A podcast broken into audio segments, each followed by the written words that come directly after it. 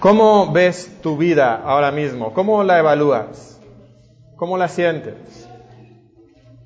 ¿Estás satisfecho con quién eres, con la condición en la que te encuentras?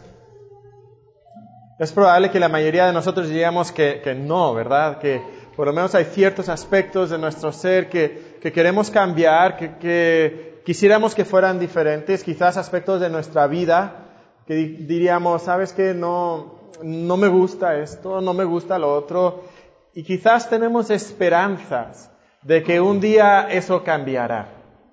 Quizás un día que nosotros cambiaremos, quizás de que un día nuestras circunstancias cambien. Mi pregunta para ti el día de hoy es, ¿en qué estás esperando? ¿Dónde estás poniendo tu esperanza? La semana pasada en Estados Unidos, miles, o mejor dicho, millones de personas pusieron su esperanza en un juego de lotería llamado Mega Millions o Mega Millones. Comprar un boleto de Mega Millones solamente te cuesta dos dólares. Dos dólares. Cuando compras el boleto tienes que escoger cinco números entre el 1 y el 70 y un sexto número entre el 1 y el 25. Y si tú le atinas a ese, a ese resultado de la lotería, entonces pues eres el, el gran ganador. Cada martes, cada viernes hacen el sorteo para ver quién va a ganar o qué número va a salir en ganador. Pues habían pasado meses y nadie había ganado.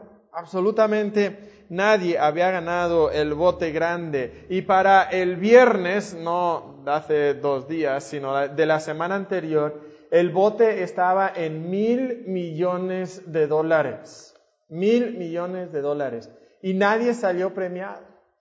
Y entonces en los siguientes días en Estados Unidos se hizo un fenómeno, pero viral, pero no era viral, porque era en vida real y estaban corriendo para comprar boletos de la lotería. En el estado de California, el día antes de que cerraran las ventas de boletos, estaban vendiendo 200 boletos por segundo. En el estado de Virginia estaban vendiendo 13.000 boletos por minuto, justo antes de que cerraran las ventas de los boletos para el sorteo de Mega Millions. Y finalmente, un día muy especial, el 23 de octubre, el martes. Pues fue especial porque fue mi cumpleaños, obviamente, ¿verdad? Pero ese día martes alguien salió ganador y en solamente cinco días el bote había pasado de mil millones a mil seiscientos millones. Tantas personas habían comprado eh, boletos en la lotería. Y una persona ganó, todavía no saben quién es, quizás nunca se sepa quién fue el que ganó el bote eh, ese día, pero la vida de alguien fue cambiada por mil punto o un, mil eh, seiscientos millones de dólares. ¿Crees que cambiaría tu vida con mil seiscientos millones de dólares? Creo que sí, ¿verdad? Incluso con 600 millones de dólares me, eh, me conformaría, ¿verdad? Con eso bastaría. Pero sabes, dos o tres cosas interesantes.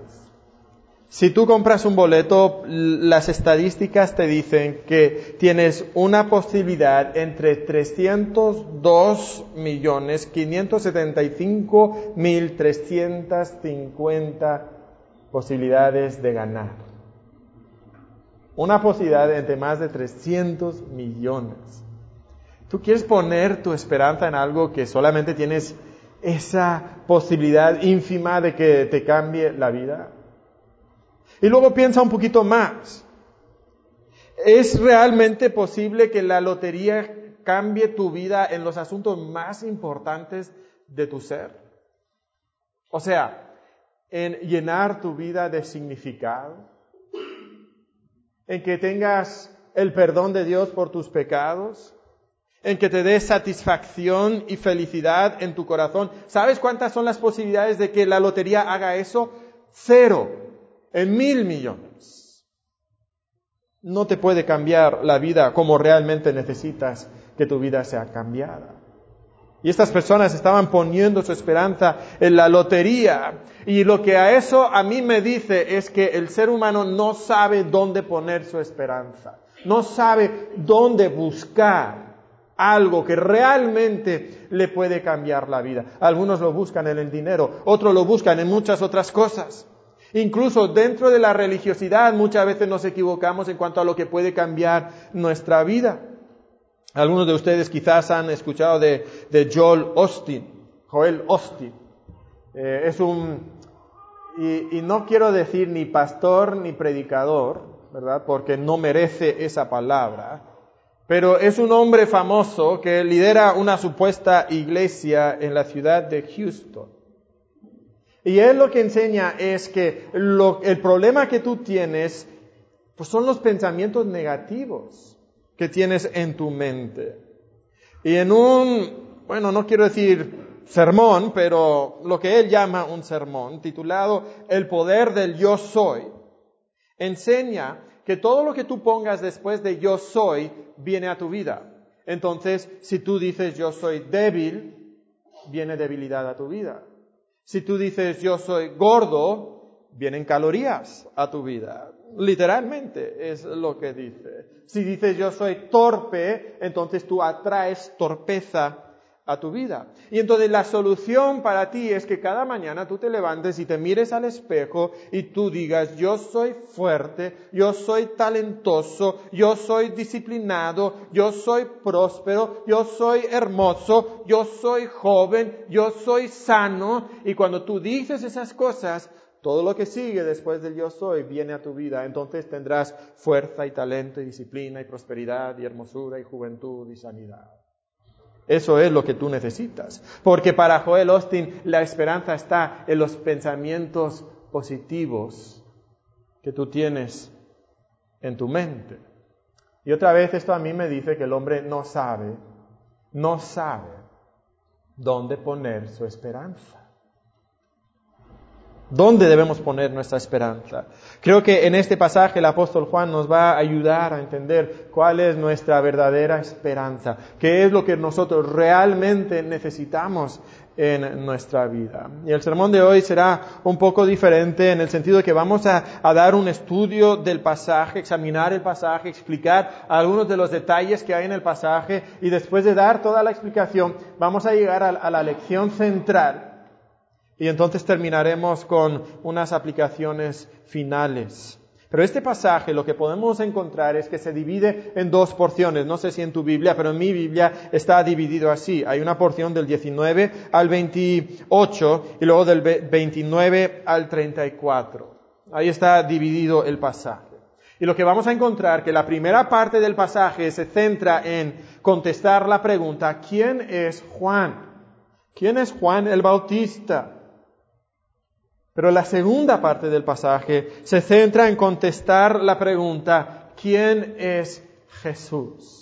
Y eso es lo que nosotros queremos estudiar el día de hoy. Y nos dice en el versículo 19 que este es el testimonio de Juan. Ahora es muy interesante porque en el Evangelio de Juan, si recordamos cuál es el propósito de Juan, el evangelista, o sea, el escritor del Evangelio, ¿cuál es su propósito al escribirnos el Evangelio de Juan? Si recordamos, es que Él quiere que nosotros creamos que Jesús es el Mesías, el Hijo de Dios, y que, que creyendo en Él tengamos vida eterna. ¿Recuerdan? Eso es lo que hemos venido eh, aprendiendo del Evangelio de Juan.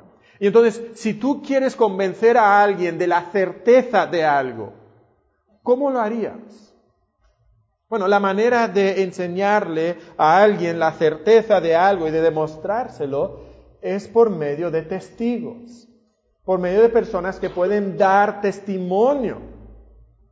Y entonces a través del Evangelio de Juan vamos a encontrar siete personas o grupos de personas que dan testimonio. Y este es el primero de ellos, Juan.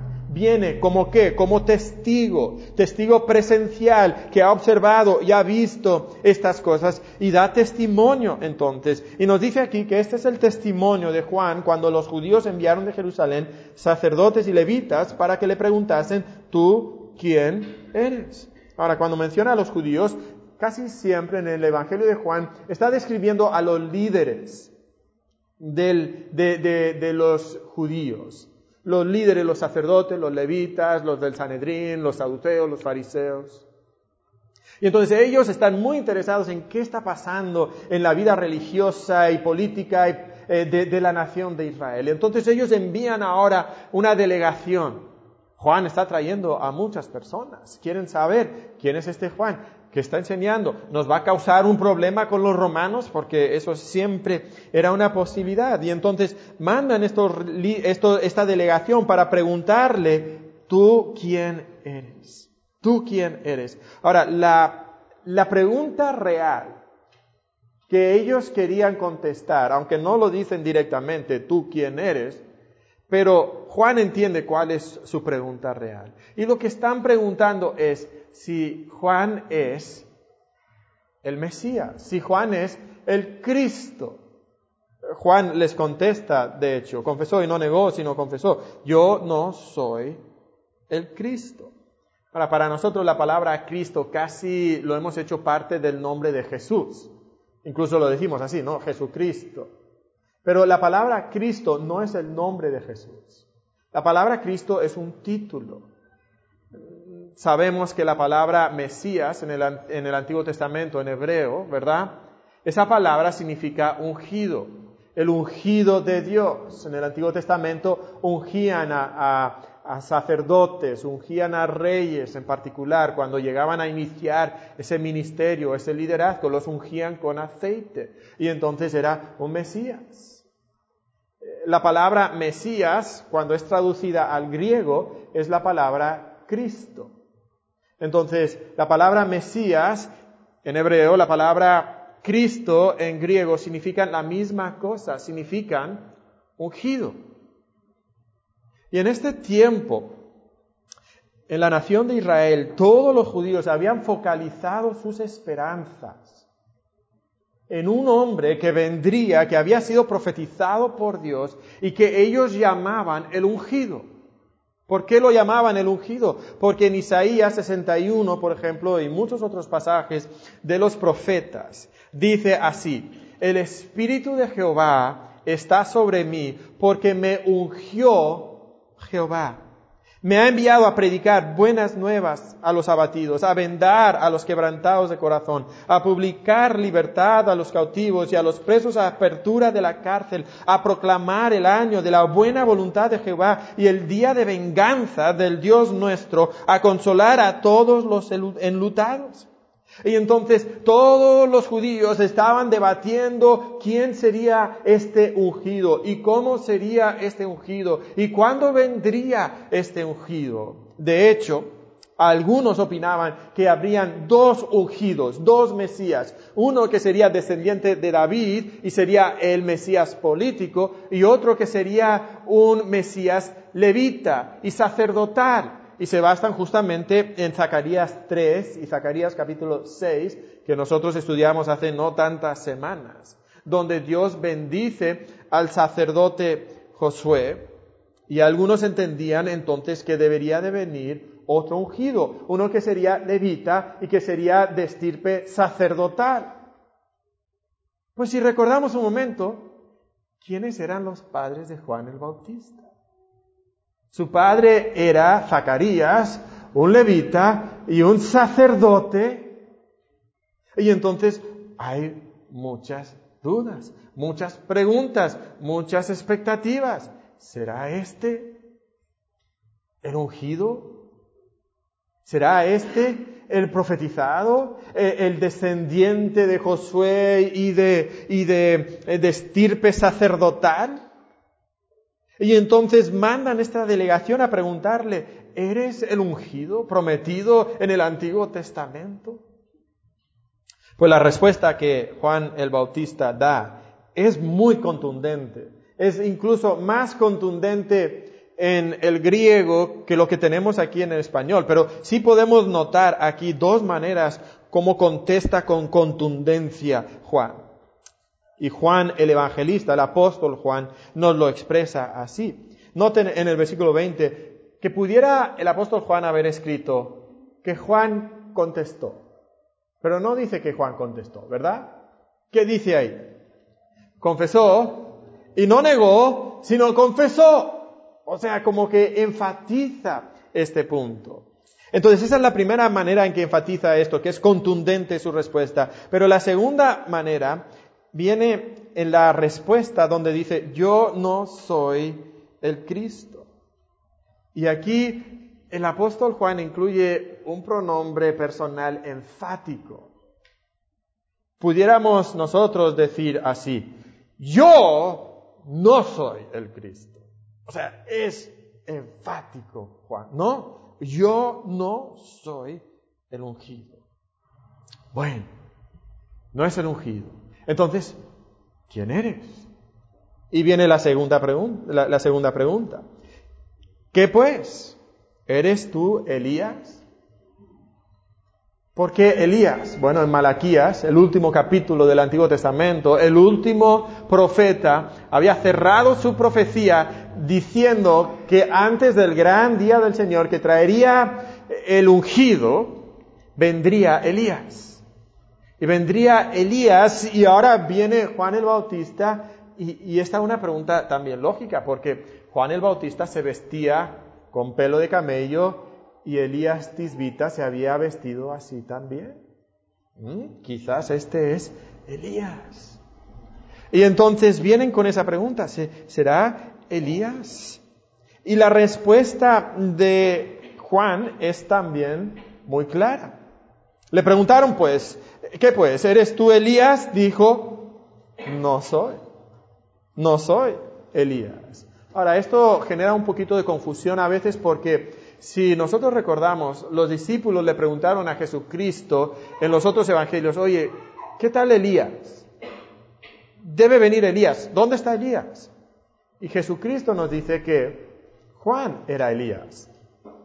Entonces hay una contradicción aquí y creo que la respuesta más clara es que no es una contradicción porque los judíos esperaban que viniera literalmente Elías. Si recordamos la historia de Elías, sabemos que Elías no murió, sino que Dios lo llevó al cielo en carros de fuego.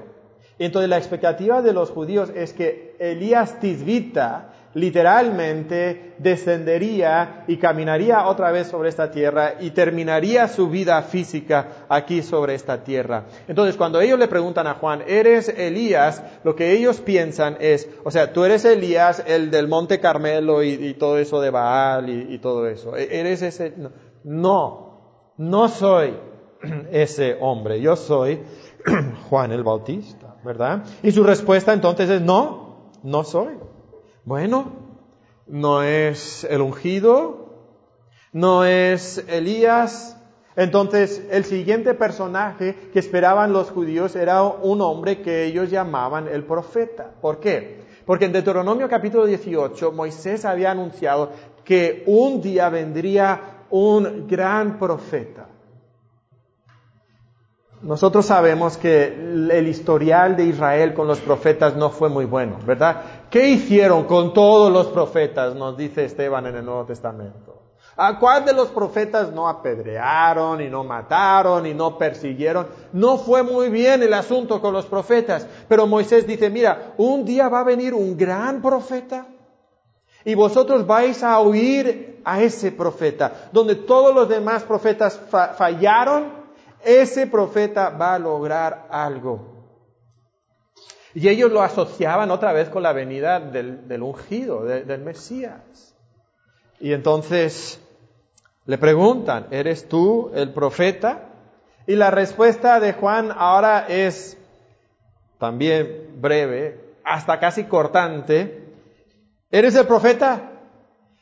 No, ¿verdad? O sea, casi podemos escuchar la impaciencia en la voz de, Juan el Bautista. Y, él está impaciente porque a Juan no le interesa que hablen de él. Juan no quiere que se enfoquen en él. Él quiere que se enfoquen en otro. Porque el versículo 7 ya nos dijo que Juan vino para dar testimonio de la luz. Y venía para dar testimonio de la luz. Y, el, ministerio de Juan no se trataba de llamar la atención sobre él, sino de dirigir la atención hacia otro. Pero estas respuestas no fueron realmente del agrado de los judíos. Le dicen, mira, pues algo nos tienes que dar, alguna respuesta. Si, si, nosotros viajamos desde Jerusalén hasta cruzar el Jordán y nos regresamos con las respuestas que tú nos has dado hasta ahora, no es el Mesías, no es Elías, no es el profeta, pues no van a estar contentos con nuestra respuesta. Entonces, dinos algo, danos algo que podamos decirle a los que nos enviaron. Entonces, ¿qué dices de ti mismo? Y la respuesta viene en el versículo 23 donde él dice, yo soy la voz de uno que clama en el desierto, enderezad el camino del Señor, como dijo el profeta Isaías. Aquí Juan nos da la opinión que él tiene de sí mismo. Y para darnos esa identidad propia que él tiene, él cita a Isaías 40, versículo 3, y lo que nos asombra de todo esto es que aunque ellos veían en Juan un gran hombre, ellos lo consideraban quizás un profeta, después de cuatro siglos había brotado otra vez la voz profética, Juan tiene que ser alguien grande y Juan dice, no, ¿sabes quién soy? Yo, yo no soy el profeta, yo no soy Elías, yo no soy Cristo, yo lo único que soy es un sin nombre. Una voz que clama en el desierto y que prepara el camino para el Señor. Cuando estás en el aeropuerto, ¿alguna vez te has esmerado por descubrir quién es el que está haciendo los anuncios por, el, por la bocina, por el altavoz? Escucha que anuncia que tal avión va a salir de, tal puerta. Estás ahí. ¿Quién habrá sido? Quiero saber quién fue. Y andas por ahí preguntando, oye, ¿sabes quién, quién dio el anuncio? Oye, el anuncio, ¿quién lo dio? No, no nos interesa eso, no importa. Lo que importa es el mensaje, es simplemente una voz. Y Juan lo que dice es que yo soy simplemente una voz. Yo quiero que pienses un momento en la identidad propia que tú tienes. O sea, cómo tú te ves a ti mismo.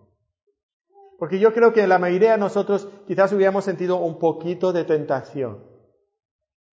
De como que aquí pintar esto un poquito más bonito, ¿no? De, realzarnos un poquito, de, de como que poner la voz así de, bueno, si realmente quieres saber, déjame decirte. Pero no hay nada de eso en Juan. Absolutamente cero. Cero. Yo soy una voz, una voz que da testimonio, que da testimonio de otro, de alguien más importante. ¿Quién es este más importante? Lo vamos a ver claramente en los versículos 29 al 34, pero esto es la pregunta entonces que ellos tienen para él. Sigue avanzando la historia y, esta delegación que vino con algunos eh, miembros que eran fariseos le preguntan, oye, entonces, si tú no eres el Cristo, ni Elías, ni el profeta, una pregunta, ¿por qué estás bautizando? Porque esto era algo que pues debía hacer una persona importante. Entonces, si tú no eres una persona importante, ¿por qué estás bautizando a las personas? ¿Por qué estás reuniendo y juntando a las personas para seguirte? Y entonces lo que Juan dice en el versículo 26 es dirigir su atención a alguien más importante. Dice en el versículo 26, Juan le respondió diciendo, yo bautizo con agua, mas en medio de vosotros está uno a quien vosotros no conocéis este es el que viene después de mí, el que es antes de mí, del cual yo no soy digno de desatar la correa del calzado. Noten la respuesta. Juan dice que viene otro, otro con O mayúscula, otro que es un ser exaltado. Es exaltado ¿por qué? Porque es antes de mí. Eso nos recuerda a Juan capítulo 1, versículo 1, ¿no? Que estudiamos la semana pasada, que en el principio había uno. Era el verbo, y ese verbo estaba con Dios, y el verbo era Dios, un ser exaltado, y era tan exaltado, nos dice en este, este versículo 27, que él no era digno ni de desatar la correa de su calzado. Ahora, eso nos puede, ser, nos puede parecer muy interesante a nosotros. Ah, pues no, no quería ni, eh, no, sentía que era digno ni de desatarle el, zapato. Pero en el contexto de los judíos, eh, esto era, esta, esta una frase que se usaba para describir los trabajos y las tareas más indignas, más bajas. De hecho, los rabinos judíos no podían cobrar por enseñar las escrituras. Era una de las maneras que ellos querían reservar y proteger la enseñanza de las escrituras pero podían pedirle a sus discípulos que hicieran cosas para ellos. Algún trabajo, traerle comida, ir, ir a, traerle el café, ¿verdad? Bueno, no había café en aquel entonces, pero ustedes me entienden, ¿no? Ese tipo de cosas, incluso lavarle la ropa, trabajos ordinarios de la casa, ese tipo de cosas. Pero habían trabajos que eran tan serviles tan, tan insignificantes, tan indignos, que los rabinos no podían pedirle a sus discípulos que lo hicieran, incluyendo desatarle la correa de su calzado. Un escrito judío afirma, cualquier tarea que un esclavo hace para su amo, el discípulo deberá hacer para su maestro, excepto desatarle la correa de su calzado. Eso era considerado tan bajo tan, tan sucio, que no podías exigirle a un discípulo hacer eso. Y entonces Juan toma justamente la tarea que era considerada tan sucia y tan baja, que nadie debía de ser obligado a hacerlo. Y dice, esa tarea tan sucia y tan baja, yo ni alcanzo para hacer esa tarea. Ese es el lugar donde se está poniendo y otra vez piensa en cómo te ves a ti mismo. ¿Qué opinión tienes de ti mismo? ¿Qué opinión tienes de la posición que tú debes de tener? De la opinión que los demás deben de tener de ti. Creo que tenemos una comprensión propia muy diferente a la que Juan tenía.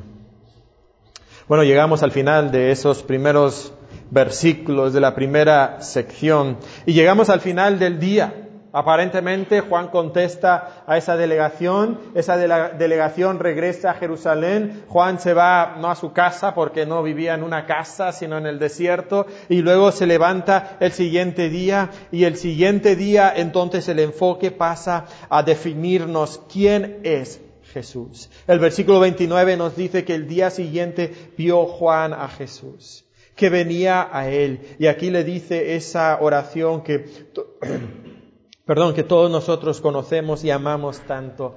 He aquí el Cordero de Dios que quita el pecado del mundo. ¿Quién es Jesús? Y la primera cosa que nos dice el apóstol Juan es que Jesús es el Cordero de Dios. El Cordero de Dios que quita el pecado del mundo. Ahora, esto es algo muy interesante porque los judíos conocían muy bien lo que era ser un Cordero. Lo que era ser un cordero era, era ser sacrificado. Eh, la, ofrenda del sacrificio se ofrecía eh, en la mañana y en la tarde. Un cordero, lo cantamos hace un momento. Se ofrecía un cordero, de hecho miles de corderos se ofrecían el día de la Pascua y de hecho ellos también comían del cordero. Y era ese sacrificio que permitía que el hombre pudiera tener una relación con Dios, de alguna manera cubrir su pecado para que pudiera relacionarse con Dios. Pero había un problema con esos corderos. ¿Y cuál era el problema? Que los tenían que ofrecer en la mañana y en la noche y tenían que volverlos a ofrecer año tras año, día tras día. Y era como que un poco de fastidio para ellos. Era, era algo grande. ¿Por qué? Porque los corderos no podían realmente quitar el pecado. Pero ahora el apóstol, eh, eh, perdón, el, Juan el Bautista mira y ve a Jesús, lo ve venir y dice, este es el Cordero de Dios que realmente sí puede quitar el pecado. Lo que ningún Cordero ha podido hacer hasta ahora, este Cordero puede quitar tu pecado. Y el día de hoy yo no sé en qué has puesto tus esperanzas para quitar tus pecados, para que tú puedas relacionarte con Dios. Algunas personas han puesto su esperanza en sus buenas obras. Algunos han confiado en su iglesia o un rito religioso o un bautismo. Algunos han puesto sus esperanzas en la Virgen de Guadalupe o en alguna otra Virgen o algún otro santo. Pero sabes, nadie puede quitarte tu pecado más que el Cordero de Dios. Nada puede quitar tu pecado más que el Cordero de Dios. Ni una iglesia, ni una membresía, ni un bautismo, ni un rito religioso. Nadie, nada puede quitar tu pecado más que Cristo. ¿Quién es Jesús? Es el Cordero de Dios que quita el pecado del mundo. Y si usted está aquí, está intentando confiar en algo que no sea Cristo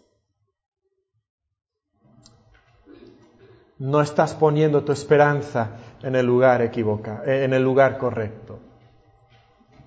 Solo Cristo, solo Cristo puede quitar nuestro pecado. ¿Quién es Cristo? Es el Cordero de Dios que quita el pecado del mundo. Hay algo ahí muy interesante. Porque ya anteriormente en los versículos 9 al 11 nos habló Juan de este mundo. Este mundo, pues la luz vino a este mundo y alumbró a todo hombre, nos dice. En el mundo estaba, pero el mundo que él mismo había hecho no le conoció. Y nosotros sabemos que no fue una falta de conocimiento como, como pues por ignorancia solamente, sino que fue también deliberado. Y ese mundo había rechazado a Cristo. Pero aún así, ¿cuál era la intención de Dios para con el mundo? Quitar el pecado del mundo. Esa es su intención. Noten el amor de Dios, noten la misericordia de Dios, que a pesar de nuestro rechazo de Jesucristo, a pesar de que nosotros no queremos nada con Él, Dios sigue ofreciendo perdón al mundo. El perdón que Dios ofrece solamente está en el Cordero y Jesús es el Cordero. Pero Juan no se queda ahí, sino sigue avanzando y dice, este es aquel de quien yo dije, después de mí viene un varón, el cual es antes de mí, porque era primero que yo. Esta es la tercera vez en este capítulo que, que, Juan dice eso. Lo vemos en el versículo 15, lo vimos hace un momento en el versículo 27 y ahora lo encontramos otra vez en el versículo 30. Esto es importante. Jesús viene de antes. Jesús no es simplemente el hijo natural de José y María. Jesús no es simplemente el hijo humano de David, el rey profetizado en el Antiguo Testamento. Jesús viene de antes. Jesús es que es el verbo preexistente. Es una afirmación de la deidad de Jesús. No es un hombre especial solamente. Es el Dios hombre también. Y en el versículo 31 sigue avanzando y nos dice, y yo no le conocía. Esto sorprende a algunos, porque otra vez recordemos la historia, Juan es primo de Jesús. Y tenemos toda la historia en Lucas de cómo le apareció el ángel a sus padres y luego le apareció el ángel a María y María va corriendo con Elizabeth, la madre de, Juan y, Juan cuando todavía es un bebé en el vientre de su madre da un brinco porque, porque vino María que ya estaba eh, encinta con, con Jesús, con el Mesías y decimos, ¿cómo es posible que Juan no conocía a Jesús? Bueno, hay varias explicaciones posibles. Primero, es posible que le conocía físicamente, pero que él todavía no lo conocía en su rol de Mesías. Bueno, pero ¿no le habrá explicado su mamá, su papá, que, Jesús? Bueno, es posible. Aunque algunos sospechan que los padres ancianos de Juan, recuerden que eran muy ancianos cuando Juan eh, nació, que posiblemente murieron y Juan no tuvo tiempo para con ellos. Pero yo creo que la, la respuesta más simple es que Juan quería y necesitaba una confirmación divina. Y ese es el enfoque del pasaje en los siguientes, siguientes versículos. Él no quería que, que la identidad del Mesías dependiera solamente de, de las palabras de su madre, o que alguien dijera, ay, es que es tu primo, por eso, porque es familiar. No, él necesitaba una marca, una señal, una identificación que viniera de parte de Dios. Y esa identificación tenía que ver algo con el bautismo. Dice el versículo 31, y yo no le conocía, más para que fuese manifestado Israel, por esto vine yo bautizando con agua. Entonces, la manifestación a Israel del ungido de Dios sería con el bautismo. Y en el versículo 32 nos dice también dio Juan testimonio diciendo, vi al Espíritu que descendía del cielo como paloma y permaneció sobre él. Y yo no lo conocía, pero el que me envió a bautizar con agua, o sea, Dios el Padre, aquel me dijo, sobre quien veas descender el Espíritu y que permanece sobre él, ese es el que bautiza con el Espíritu Santo. Entonces, ¿qué sucedió cuando Juan bautizó a Jesucristo? Los otros evangelios nos narran la historia, cómo descendió del cielo una paloma, que era el Espíritu Santo, y habló una voz del cielo que dijo, este es mi Hijo amado. Y ahí Juan vio la señal de Dios, que Jesucristo era el Hijo de Dios, que Jesucristo era el ungido de Dios. ¿Se acuerdan qué decía Isaías 61? Que el Espíritu de Dios estaba sobre ese hombre, porque Jehová le ungió. Aquí tenemos entonces la identificación clara de parte de Dios que Jesús es el ungido. Jesús es el ungido. Y esto no vino por opinión humana, no fue algo que Juan se, inventó, sino es algo que él vio con sus propios ojos cuando el Espíritu Santo descendió sobre él como paloma. Y no queda duda que Jesús es el ungido, que ha sido ungido con el Espíritu Santo y el Espíritu Santo permanece sobre él. Pero hay algo ahí al final del versículo interesante donde dice, ese es el que bautiza con el Espíritu Santo. Entonces, no solamente Jesús ha sido bautizado con el Espíritu Santo, sino que Jesús también es el que reparte el Espíritu Santo. Y esto es en cumplimiento a las profecías. Isaías 59, 21. Y este será mi pacto con ellos, dijo Jehová. El Espíritu mío estará sobre ti y mis palabras que puse en tu boca no faltarán de tu boca, ni de la boca de tus hijos, ni de la boca de, tus, de los hijos de tus hijos, dijo Jehová. Los judíos esperaban que el Mesías tendría el Espíritu, por eso se llamaba ungido y esperaban que el Mesías repartiera el Espíritu a los demás, en cumplimiento de la profecía de Joel capítulo 2, por ejemplo. Y después de esto derramaré mi espíritu sobre toda carne y profetizarán vuestros hijos y vuestras hijas y vuestros ancianos soñarán sueños y vuestros jóvenes verán visiones. También sobre los siervos y sobre las siervas derramaré mi espíritu en aquellos días esto sería todo con qué? Con la venida del ungido. Y cuando pensamos un momento entonces que Jesús es el ungido que reparte unción para nosotros. Esta es la promesa de la presencia y del poder de Dios. Es la promesa de la presencia y del poder de Dios en nuestra vida. Preguntábamos hace un momento, ¿qué esperas que cambie tu vida? Mirar al espejo y decir, yo soy guapo, yo soy inteligente, yo soy fuerte. Comprar un boleto que quizás y probablemente nunca te dé millones y te da millones que no van realmente a llenar el vacío de tu corazón. No, si tú quieres algo que realmente cambie tu vida, tienes que ir a Cristo, porque en Cristo Él te promete su poder y su presencia. Y eso puede cambiar tu vida. Jesús es el ungido. Pero ahora Juan concluye esta sección en el versículo 34, y yo le vi y he dado testimonio, aquí ese énfasis casi legal en el testimonio de que este es, y aquí viene otra identificación de Cristo. ¿Quién es Cristo? Bueno, hemos visto que Cristo es el Cordero de Dios, que Cristo es el Verbo preexistente, hemos visto que Cristo es el ungido y ahora vemos que Cristo es el Hijo de Dios. Es el Hijo de Dios. Ahora, para nosotros eso pudiera significar muchas cosas, incluyendo que Jesús es inferior a su Padre. Pero para la mentalidad judía eso no era posible. ¿Se acuerdan de un versículo que leímos hace 15 días? Juan capítulo 5, versículo 18. Por esto los judíos aún más procuraban matarle. Porque no solo, quebrantaba el día de reposo, sino que también decía que Dios era su propio Padre, haciéndose igual a Dios. Entonces, cuando Juan el Bautista dice que este es el Hijo de Dios, está diciendo que este es igual a Dios.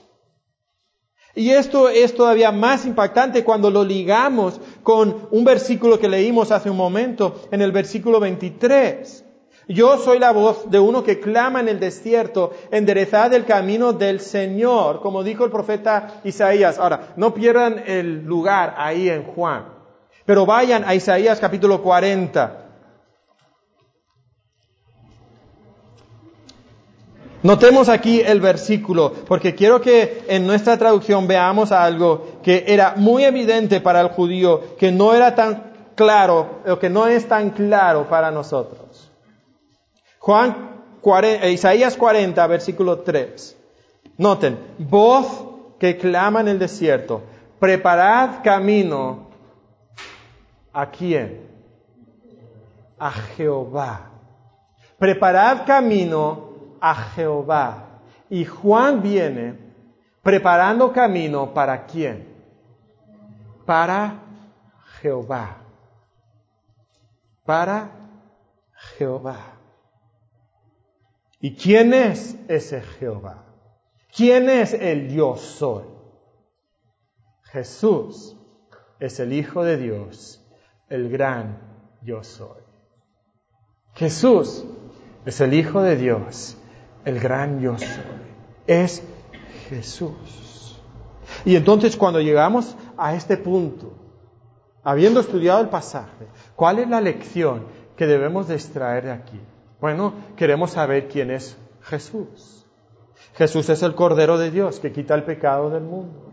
Jesús es el ungido de Dios que reparte la unción a cada uno de nosotros. Jesús es el preexistente y exaltado verbo. Jesús es el Hijo de Dios, que significa que comparte esencia con Él. O sea que Jesús es el yo soy. Bien. ¿Quién es Juan? Bueno, a Juan le preguntaron, ¿eres el Cristo? Y dijo, no soy el Cristo. ¿Eres Elías? No soy Elías. ¿Eres el profeta? No soy el profeta. Entonces, pudiéramos resumirlo así. Juan dice, yo soy el no soy. No, no soy Cristo, no soy profeta, no soy Elías. Yo soy el no soy. Y Jesús viene diciendo, yo soy el yo soy. Yo soy el yo soy. Y cuando empezamos a pensar en esto, nos damos cuenta que Jesucristo es nuestra única esperanza. Porque todos nosotros somos un no soy. No soy fuerte, no soy inteligente, no soy bueno, no puedo hacer buenas obras. Yo no soy nada ni nadie. Y cuando nosotros empezamos a entender que yo soy el no soy, podemos empezar a levantar los ojos y mirar y buscar quién es el verdadero yo soy. Y Jesucristo es el verdadero yo soy. Jesucristo es aquel que realmente puede traer perdón de mis pecados y dar sentido a mi vida y llenar mi corazón, ese vacío que hay en mi interior. Jesucristo dice, yo soy el que puede hacer todo eso, porque yo soy el yo soy. Yo soy Jehová. Y entonces, en una aplicación ahora para aquella persona que está confiando en otra cosa que no es Jesús. Entiéndame, por favor, que la salvación solamente está en Jesús, no está en ti, no está en mí. Yo no soy el que puede dar salvación. Yo en el sentido de, de cualquiera de nosotros. Nadie puede dar salvación. No lo encontrarás en tu inteligencia, ni en tu fuerza, ni en tus buenas obras, ni en tu religiosidad. ¿Dónde estás poniendo tu esperanza? En esas cosas, esas cosas te van a defraudar. Lo único que te puede salvar es el gran yo soy. Y tú puedes pasarte todo el día viéndote al espejo y diciendo, yo soy fuerte, yo soy talentoso, yo soy disciplinado, yo soy próspero, yo soy santo, yo soy bueno y no cambiará la realidad, que tú eres un no soy. Todos nosotros somos un no soy. Y Jesucristo es el único yo soy que realmente puede traer perdón y satisfacción y dirección a tu vida. Pero el día de hoy la mayoría de nosotros somos salvos. Y quizás no estamos buscando en nosotros la salvación. Pero creo que muchos de nosotros batallamos por entender que nosotros somos también un no soy. Pensamos, yo soy importante, yo soy inteligente. Y empezamos a, a escalar posiciones en nuestra propia mente. Pero piensa un momento. ¿Sabe lo que Jesucristo dijo acerca de Juan el Bautista? Aquel que decía, yo soy el no soy. ¿Sabe lo que Jesús dijo de él? Dijo, entre los que nacen de mujer no se ha levantado otro mayor que Juan el Bautista. O sea que Juan el Bautista era el más ilustre de los seguidores de Jesucristo. Y aún así, Juan es un no soy. No soy nada. Soy una voz que clama en el desierto. Eso es lo único que soy. Yo soy un no soy. El más ilustre de los seguidores de Jesucristo. Entonces, ¿qué significa eso de quiénes somos tú y yo? Si el más ilustre es un no soy comparado a Jesucristo, pues ¿qué seremos nosotros? Nosotros también somos un no soy. Nosotros quizás somos un gran no soy.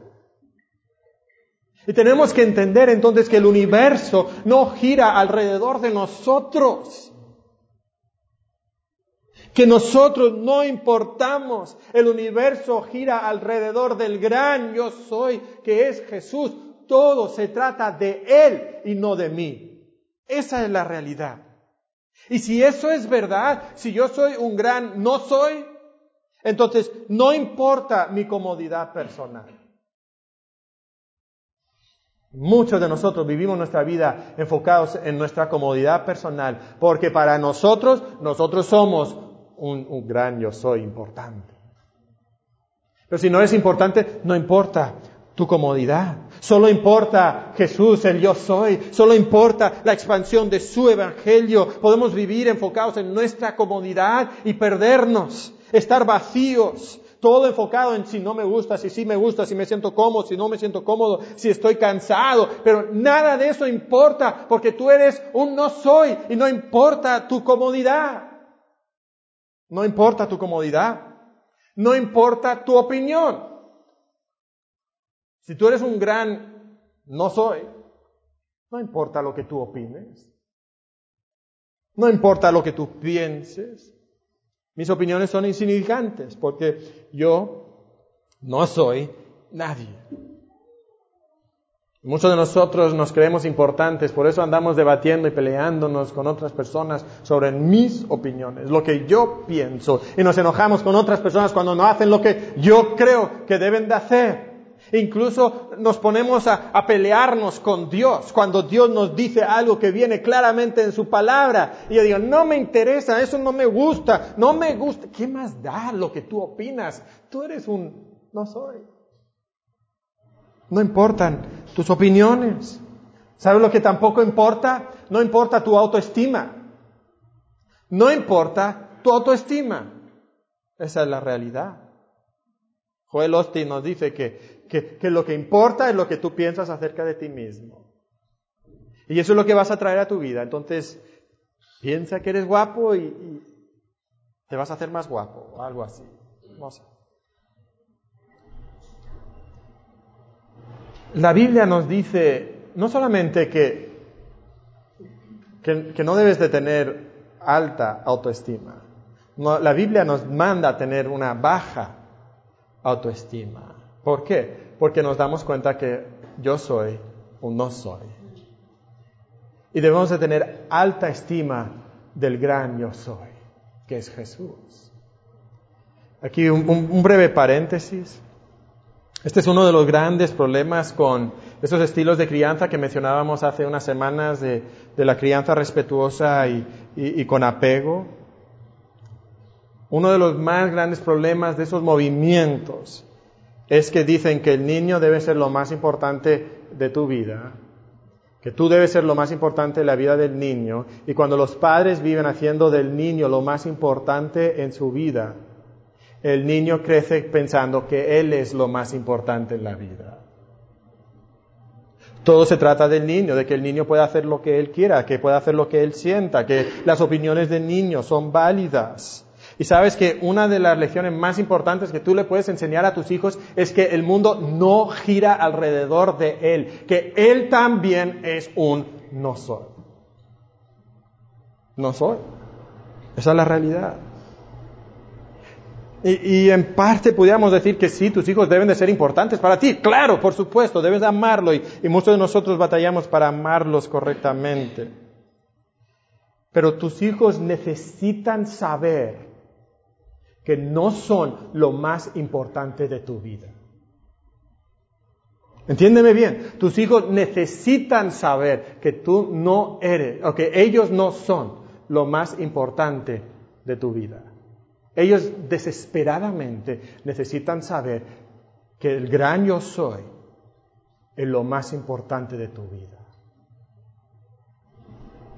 Y entonces empezarán a entender la lección de que ellos también son un no soy. Correctamente, bíblicamente. Si yo soy un no soy, entonces no importa mi reputación. Muchos de nosotros estamos tan preocupados por lo que otras personas piensan de nosotros.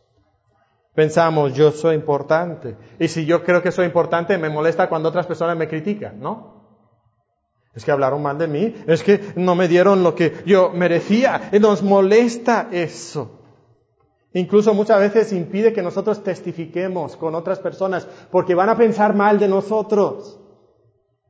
Me van a ver mal, ¿verdad? Oh, van a pensar que soy un religioso, ¿verdad? Una aleluya. Ay, entonces no, no voy a decir nada. Tú no eres un nada. Tú, tú, tú, tú eres un no soy. Jesús es el gran yo soy. Tu vida debe de centrar alrededor de Él. No importa tu reputación. Tú eres una voz que clama en el desierto. Juan existía para dar testimonio de Cristo. Tú existes no para proteger tu reputación, sino para proteger y avanzar la reputación de Cristo. Y una última aplicación, si yo soy un no soy, entonces no importa mi futuro. No importa mi futuro. Todos nosotros tenemos un futuro soñado. Todos nosotros estamos soñando quizás con la lotería, ¿verdad? con una posibilidad entre 302.5 millones de posibilidades. Eso va a cambiar mi vida y me va a permitir vivir mi vida soñada. La mayoría de nosotros quizás no. Estamos nosotros confiando en otras cosas, esperando que otras cosas nos den nuestro futuro soñado. El trabajo, ¿verdad? Que nos vaya bien la empresa, algunos que nuestros hijos crezcan a ser lo que soñamos que sean. Y estamos todos poniendo nuestra esperanza en un futuro soñado. Y sabes que al fin y al cabo no importa tu futuro. No importa tu carrera, no importa tu posición social, no importa el tamaño de tu casa o cuán nuevo es tu carro, lo único que importa es que des testimonio del gran yo soy. Eso es lo único que importa. Que pongas tu enfoque en Él, que vivas para Él. Y muchos de nosotros, hermanos, aún como cristianos, vivimos luchando por algunas de estas cosas que hemos mencionado ahora mismo. Y por eso estamos vacíos por dentro. Por eso hay insatisfacción en nuestro corazón. Por eso andamos deambulando por la vida. Porque esas cosas no pueden darte lo que solo Cristo puede darte. Porque Él es el, el gran yo soy. Y Él puede ser todo lo que tú realmente necesitas. Y cuando Cristo entonces es el enfoque de tu vida, cuando tu vida gira alrededor de Cristo, entonces tú podrás orar lo que Jesucristo oró en el Padre nuestro. La primera petición, santificado sea que tu nombre. Venga que tu reino, hágase tu voluntad. Hermano, eso solamente sucede cuando Cristo es el gran yo soy. Y yo entiendo que yo soy un no soy. ¿Qué opinión tienes de ti mismo? ¿Te has hecho el centro del universo? Solo cuando Cristo es el centro del universo podrás realmente tener esa satisfacción, esa dirección y ese perdón de pecados. Padre, nos hemos enfocado tanto en nosotros mismos que nos hemos olvidado que Cristo es el centro de todo. Y Padre, yo te pido que tú nos permitas a cada uno de nosotros poner nuestros ojos en Cristo. Que veamos quiénes somos nosotros en realidad delante de Cristo. Y no somos nadie, ni nada. Somos no soy. Padre, que no busquemos en nosotros satisfacción. Que no pongamos nuestras esperanzas en nuestros hijos, en nuestro dinero, en nuestra carrera, nuestra reputación. Señor, que Cristo sea el yo soy para nosotros. Padre, yo te pido por alguna persona que está confiando en una iglesia, con una virgen, con unas buenas obras, con actos religiosos, que piensa que eso le puede dar salvación. Padre, que entienda que Jesucristo es el Cordero de Dios que quita el pecado del mundo, que solo Cristo puede salvarle. Y Padre, yo te pido que para nosotros Cristo sea siempre el gran yo soy. En nombre de Cristo te pedimos esto.